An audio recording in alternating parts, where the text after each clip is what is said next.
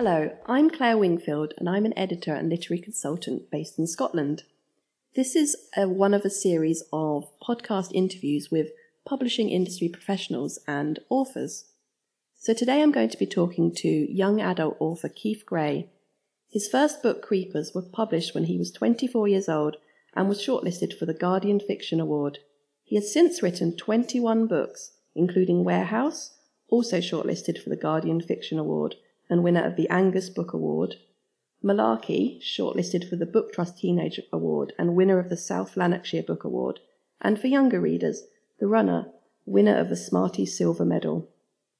In a two part interview, we'll firstly be talking about the editing and writing process, and secondly, writing for young readers and visiting schools as a writer. Hi, Keith, it's great to have you here today.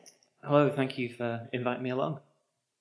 So, one of the things I really admire about your well known novel Ostrich Boys is the plotting. Events and details escalate in importance as the plot moves forwards. For example, I'm thinking of a very funny scene in which your protagonist reluctantly completes a bungee jump and has his photo taken doing it. This serves an immediate need for money for a train ticket, but is also revealed to be of great significance later in the novel. I can't think of a detail in your novel which doesn't have a great significance to your plot. So, my question is do you achieve that instinctively, or is there a lot of hard work going on behind the scenes? Um, that's a very tough question. Um, I think it's a bit of both, really, to be honest. I'm not a planner, I don't plan my books. I have what I think is a great, cracking, fantastic, exciting idea and just sit down and go for it. Because I I think I'd get bored planning if I knew everything that was going to happen in the story before I was actually writing that section. I'd get a bit bit fed up. Uh, no, I, I, I like to write the same way that I read. I like to um, surprise myself as I go.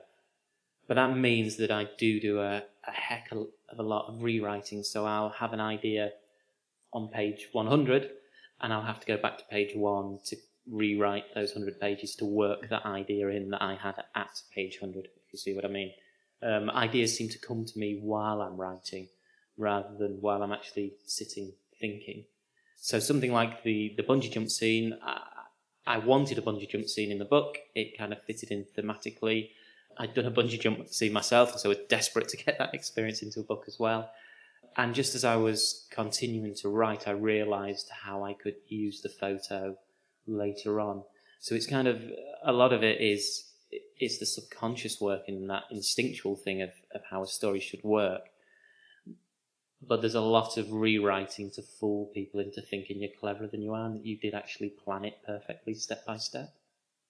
And so are key decisions such as who the protagonist is and the point of view you're writing from always clear to you from the beginning? Uh, yeah, I, I I know whose story it is and I know why it's their story. Actually, that's one thing um, I often talk to new writers about. I often say to them, why is this person the protagonist? Why is it them that's telling the story? And I think that's something really important to pin down at the beginning. I know who the story's about.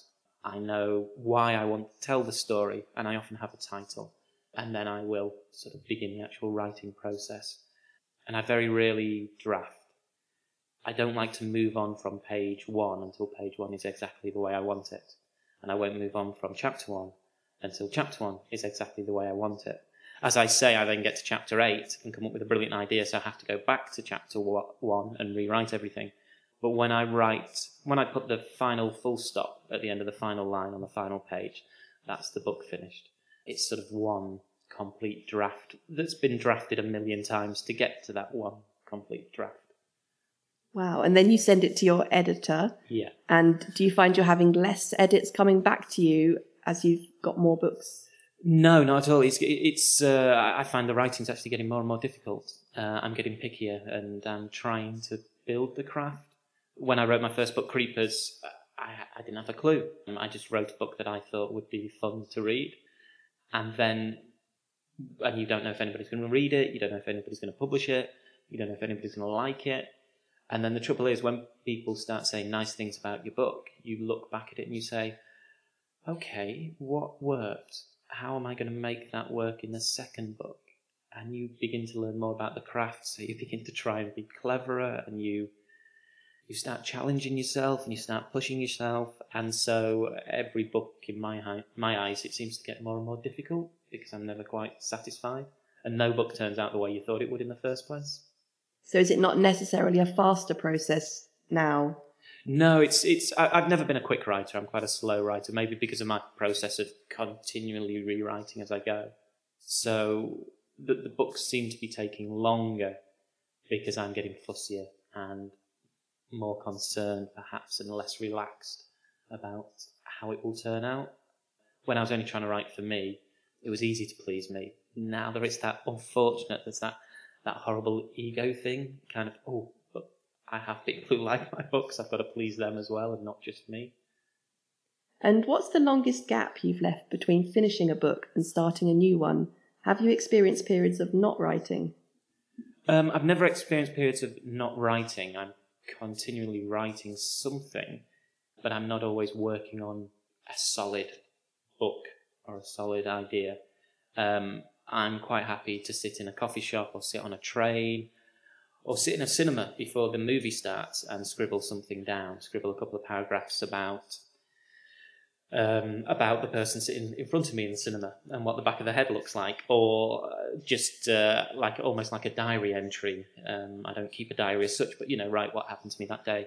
So there's never been a day when I haven't written in a sense, So it's very rare. Maybe on holiday or something like that, maybe. But I, I believe you have to write every day. You've got to get something down on the page every day and I write a lot pencil and pad, so I don't need to lug around a computer or a tablet or whatever. So it's quite important to get into a writing habit, and it's a good way of making sure life doesn't get in the way, I suppose. You, I just think if you stop writing, you might not pick it back up again. And it's a very difficult thing to do, write uh, and write a structured uh, book that has uh, characters that people care about that makes people laugh or cry, whatever. It's a very, very difficult thing to do. Um, and so it takes time, it takes effort, it takes hard work. And if you're not willing to put in that time, effort, or hard work uh, every day, then you might not get a book out at the end of it. And you're the only person who can write that book. Nobody else can write that book for you. You're not a famous footballer. Nobody else can write that book for you.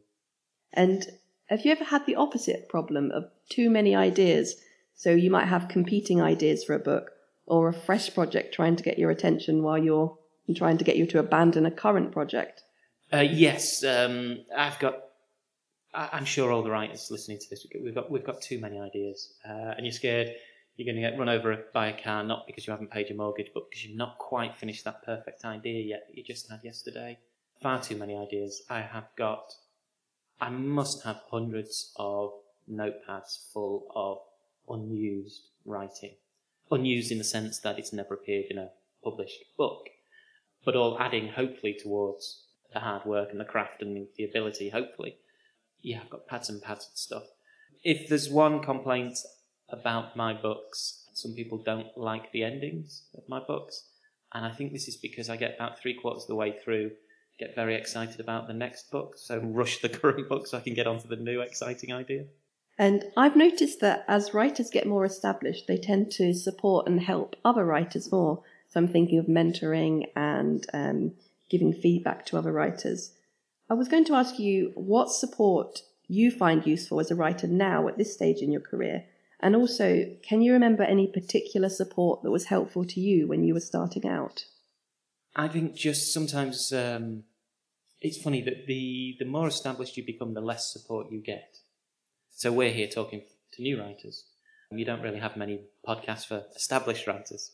Um, uh, there's fantastic organisations, um, Scottish Book Trust that, uh, that uh, up here in Scotland that are hugely supportive of, of new writers, but only kind of gradually supportive of established writers. It is funny, the more established you become, the more that the establishment feels you don't need that support anymore which I don't think is particularly true. It's still one hell of a solitary job. It's still a very soul searching job, and it's still a very painful job when you get those those bad reviews. So I think that possibly there is a, a missing chunk of the support system somewhere. But what you get is you, as an, a as a published author and then as an established author, I guess you have your agent and you have, hopefully, you have a, a fairly stable editor at a publishing house. And, and it's that you get the support from, from them professionally. But you also, luckily, if, if you're not completely trapped in your, your sort of isolated room or even in your ivory tower working by yourself, you do meet other authors. You do come across other people who are doing the same thing as you. So you, you kind of support each other by by talking about each other's books a lot. Um, I'm forever doing school visits and promoting a book I've just read by a fantastic author who I may never have met, but wow, that book did something for me, and so I'd like to talk to the school kids about it. Or by perhaps even uh, going as far as to give a, a, a blurb or a, a, a, quote on the back of somebody's book. You know, if you if you hopefully genuinely enjoyed that book, I've just done that for a couple of people. So you try to help and support other people in that way. As a new author, there's there's too much support out there. I'd argue.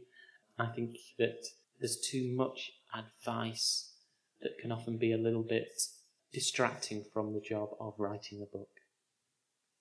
Having been in print since 1996, am I right there? Yeah, I had hair when I was first published. You must have witnessed a lot of change in the publishing industry. So, if you had one piece of advice for a writer just starting out now and hoping to have a similarly long running career, what would it be? Never take no for an answer.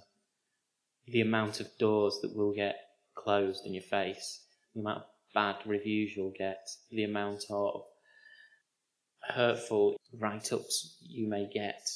Just just write your book. Um, write the book you want to write. If, if you enjoy reading science fiction, write science fiction. If you enjoy reading horror, write horror. Write the kind of book you want to read.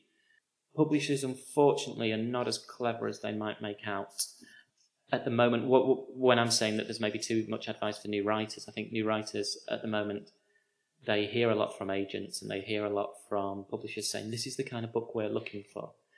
Publishers only ever follow, publishers never lead, in my experience. Publishers weren't looking for Harry Potter, but then they went looking for the new Harry Potter and they discovered Twilight. Then they went looking for the new Twilight, and what came along? Hunger Games.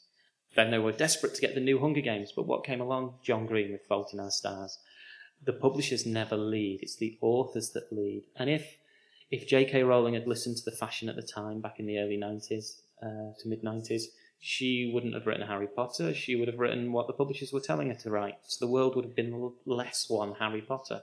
And if uh, Stephenie Meyer had listened to the publishing industry, she perhaps wouldn't have written Twilight, book that she wanted to write. It's the authors that lead and not the publishers. So write your book, even if it feels unfashionable, even if it feels not current or trendy. Write the book you want to write, the kind of book you'd enjoy reading, and maybe that will be the next big trend that the publishers will follow.